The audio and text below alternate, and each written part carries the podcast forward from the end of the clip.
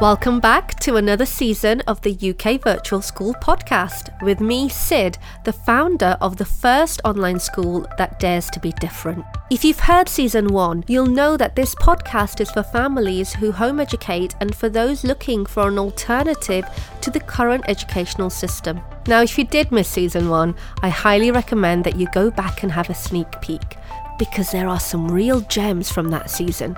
I discussed my journey through education in episode 1, Episode 6 is super popular and useful if you're looking at GCSE exams. I even interviewed the teacher that lives in a van in episode number 8. In this season, season 2, we've got some brand new interviews with teachers, students, and parents from UK Virtual School. UK Virtual School is now in its second year. Join us on a movement to disrupt education as we continue to create an innovative, inclusive, and fulfilling alternative for the children who will become the change makers and leaders of tomorrow. Welcome back, guys, to another amazing season of the UK Virtual School podcast. So, today I have with me four of our students from Youth Council. We've got Risit, Zach, Rafe, and Ali. And these guys are going to be talking about something that they find really intriguing and interesting, which is video games. So I'm going to hand it over to Zach, who's going to be hosting this show, and I'll just be quiet for this particular episode. So, welcome, Zach. How are you doing?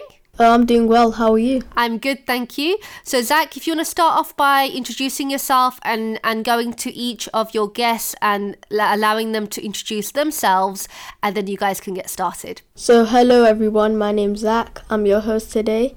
So, as we begin with our four participants, so we have Rasith, Rafe, and Ali. So, going from Rasith to Rafe to Ali. Rasith, how old are you and what grade are you in? Hi, I am seven years old. My name is Rasith. Now, Rafe. Hello, I'm Rafe and I am 12 years old. Now, Ali. Hello, I'm Ali and I am nine years old. So, Rafe, you will be talking about glitches from Mario Kingdoms 1 to 6. Rasith, you'll be doing Mario Kingdoms 7 to 9, and Ali, you'll be doing glitches from Super Mario Wii. Rafe, I'd like to know the simplest glitch for Super Mario Odyssey Kingdom 1 or the first kingdom. For the first kingdom, I think it's where we catch the um Goomba, the flying Goomba from like um Super Mario Odyssey Cap Kingdom, and then you find this like spot near the flowers. You go under it, and then like you go north um, northwest, and then there should be like this little like um place. Go towards the flowers area and go under the fence and into the corner. You can clip through it out of bounds. Basically, out of bounds means that you go out of the game's intended place. And then clipping through, which means you get out of like walls and boundaries. This is a very interesting glitch. As that glitch goes on, a flying Goomba is one of the many animals or creatures from the Super Mario world. So the game we'll be talking about Super Mario Odyssey. So Rafe, tell us another glitch. So basically there's this bird called Talkatoo and he basically gives you hints for coins like for moons and then you have to, to basically it's like a semi soft lock. So how to do this glitch is you need to jump and you throw a cappy. It automatically for a few seconds it just stays in the air but then it comes towards back to you but you'll be but in Talkatoo will be in front of you so go towards him first. This is where the glitch comes in. What this does is it acts like it's hitting him while it's in the form so it's semi soft lock which means that you can walk around and interact with the game but the camera will be still so Rasith tell us some glitches from the metro kingdom. I think there's some interesting glitch. There's a jump of power moon where you can do some we have to jump at least 30 times to get the moon. So, with both of Rafe and Rasith's glitches, it will try to attempt to get 99,999 jumps for a power moon, which is quite hard to do regularly. So, Receipt, tell us another glitch. So I think there's a glitch where you can Mario can die on a piranha from a piranha plant. from Cappy. If you so if you cap on the two play mode, if you capture a piranha plant, you can somehow get Cappy out and spin him around and make him ground pound the thing, and then Mario immediately dies. But you can just warp somewhere and then that makes you put back. These are three glitches from Super Mario Odyssey. Now we go to Ali, who's talking about glitches from Super Mario Wii. Actually, the Super Mario Wii has a portable edition, which is the DS, and the DS were made to be like bigger versions of the Game Boy. And you can actually watch some Pokemon episodes on the Game Boy, so, hmm, time to watch some movies. Ali, go ahead. Usually in Super Mario Bros. Wii, there isn't too many glitches. It's pretty hard to find glitches because it's a 2D game. But I found one glitch in World 9 in the mini boss. There are these magma uh, like like circles that jump from the lava and if you bounce on one of them, they don't actually kill you. You can use them to like parkour across the map, which is very cool.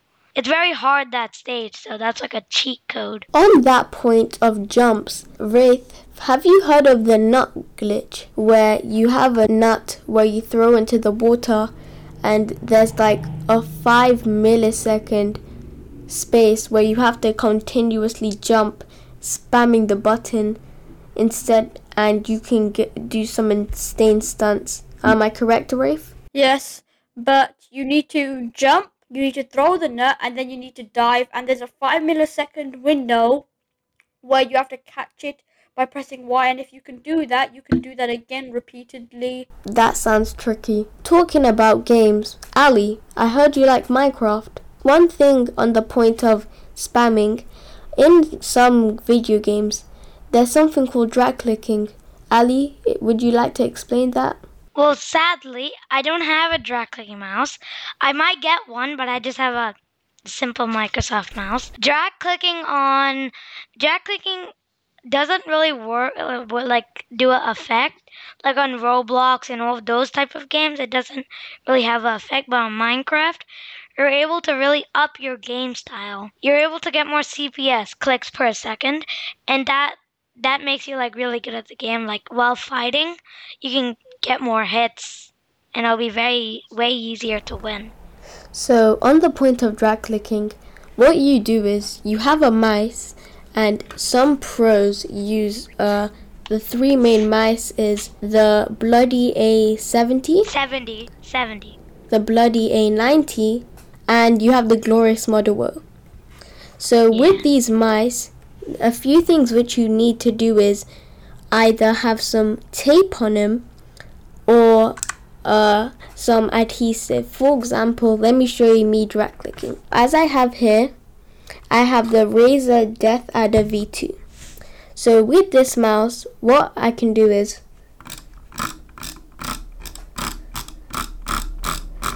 As you know, skipping rocks is like jumping up and down. With the drag clicking, you have the tape to go up and down continuously whilst pressing down, getting clicks in. So, Rasith. Uh, heard you like have some Pokemon cards. Would you care to show? I do have a lot of Pokemon cards, but I, I think there are more kinds of Pokemon. Yeah. So, if you wouldn't mind showing me the one a bit closer on the top you have. Correct me if I'm wrong, but that's the evolution of a Pikachu, a Raichu. As a very big Pokemon fan, I actually used to collect. Right now, going on Pokemon cards, the rarest one in the world is the Charizard V Max. Some go for around a thousand dollars. PSA 10. PSA is a grading company. So, Rafe, tell me a bit about Super Mario Odyssey and your opinion on the game. I think, in my opinion, Super Mario Odyssey is really like um, explores. You can explore a lot of the game, and basically, it's sort of like it gives you this open world feeling, while also at the same time being that same Super Mario feeling of you know being compacted, and it also has some really unique bosses instead of like the Koopalings. Going off of popular games and free world games, right now the most popular free world game is Zelda Breath of the Wild on the Nintendo Switch. The most popular consoles right now are the Nintendo Switch, the Switch Lite. In my opinion, the Switch Lite is basically a single player version of the Switch because it doesn't have detachable Joy-Cons. If you were to buy a Nintendo Switch Lite, you would need to buy a Joy-Cons and a Joy-Con charger since there's no way to charge the Joy-Cons of on this Switch Lite. And we have the PS5 and the Xbox Series X. I think that the there are some ups and downs with the PS5 and Xbox Series X. With the Series X, it's uh, more of a rectangular shape and it fits more ergonomically with the futuristic looks. But with the PS5, the shape, I've uh, I asked a few people, and they said that the graphics are great, the accessories are great, but it needs a better casing. The PS4 Pro is the best option for budget gaming. If you buy one used, make sure that it's working and it comes with the controller. So, Rafe, I hear that you're a keyboard and mouse person. I'd like to ask you a few tips for some upcoming PC gamers.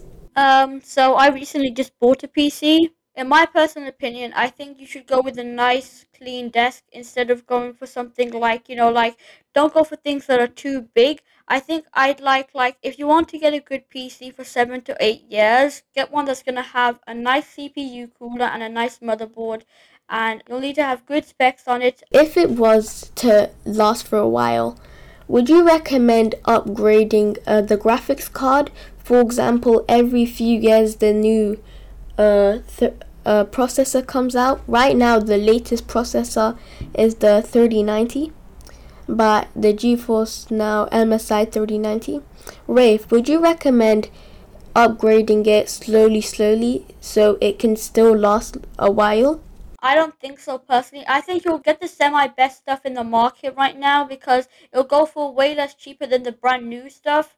Like um 390 get 320 or something that's below it but still like is high in tier because then you don't have to like wait for stuff to like oh you have like a really good motherboard but you have a terrible processor so then it'll just outweigh them all. Going off of PC gaming, few things I recommend is going for uh, building a PC. You can build a PC for £500.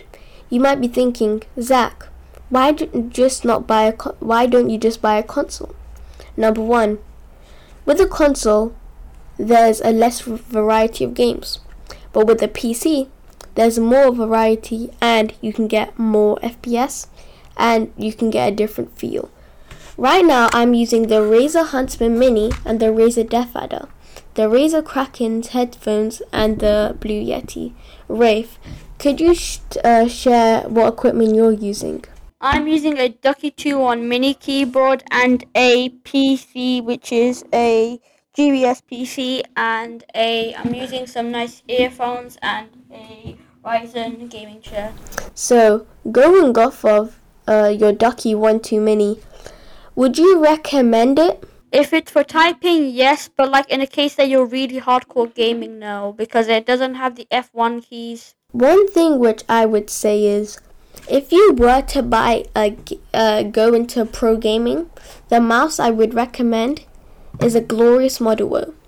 For the keyboard, I would say maybe a Steel Steel Series Apex Pro TKL.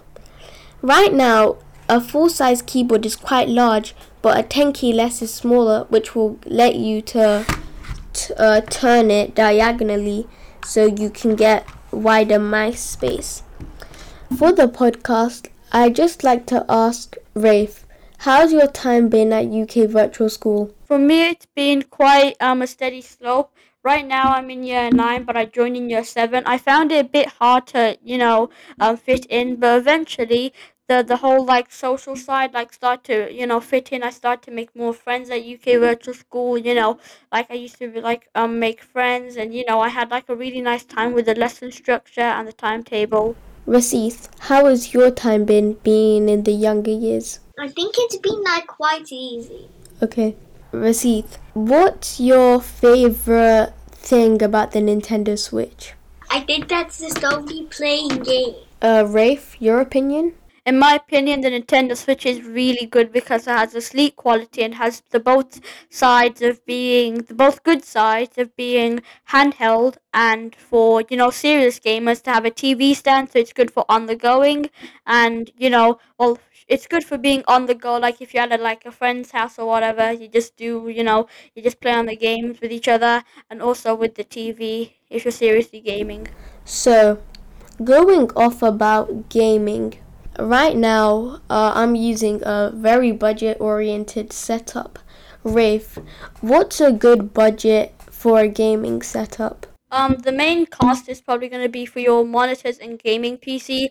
Um, if you're looking for some actual like good monitor, um, good PC, it's around 500 to about like the high end stuff, which is about 1,300 pound. But if you want for serious gaming, about 800 upwards is a nice, you know, safe bet. And then for monitors, you don't really need good monitor. You only need a really good monitor and a um, basic monitor for your like second monitor if you plan to get a second monitor. So hundred pounds plus for hundred pounds um, maximum for your first monitor and the second monitor. Um, you just don't need to get a bad one, so just get about fifty pound monitor.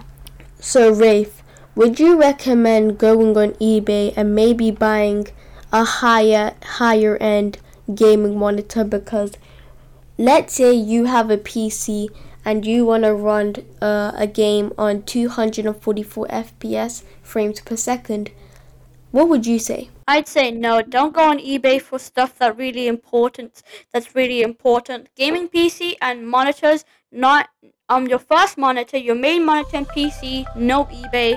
It could be a scam. But I do recommend getting eBuy, um, eBuyer for your first monitor, and then getting like a really good one that's like 244 FPS and 144 Hertz. It's a more trusted website. And for the second monitor, then you can use eBay for a nice second one for other things. So, thank you for the first Youth Council podcast. If you want to see us again, you know what to do. And like, comment, subscribe to the UK Virtual School YouTube channel. Sid, over to you. Thank you, guys. I'm hoping that there's going to be very many more of these, and we look forward to hearing more topics and more, more viewpoints, and also more of the Youth Council team taking part as well. So, thank you guys for taking part, and we'll see you next time. Thank you for listening in to the UK Virtual School podcast. We hope you took lots of value from this podcast. And if you did, please remember to like and subscribe and to share what you've learned with other families. Now, if you want to find out more about UK Virtual School, go to our website ukvirtualschool.co.uk or you can join our page or Facebook group UK Virtual School. We hope that your home education journey is an exciting one, and if you're right at the beginning of starting out, do reach out to us and ask us for support. If you're considering joining us, why not book a Zoom meeting with me so we can explore and discuss options for your family? I'm Sid. You've been listening into the UK Virtual School podcast, and I'll see you next time.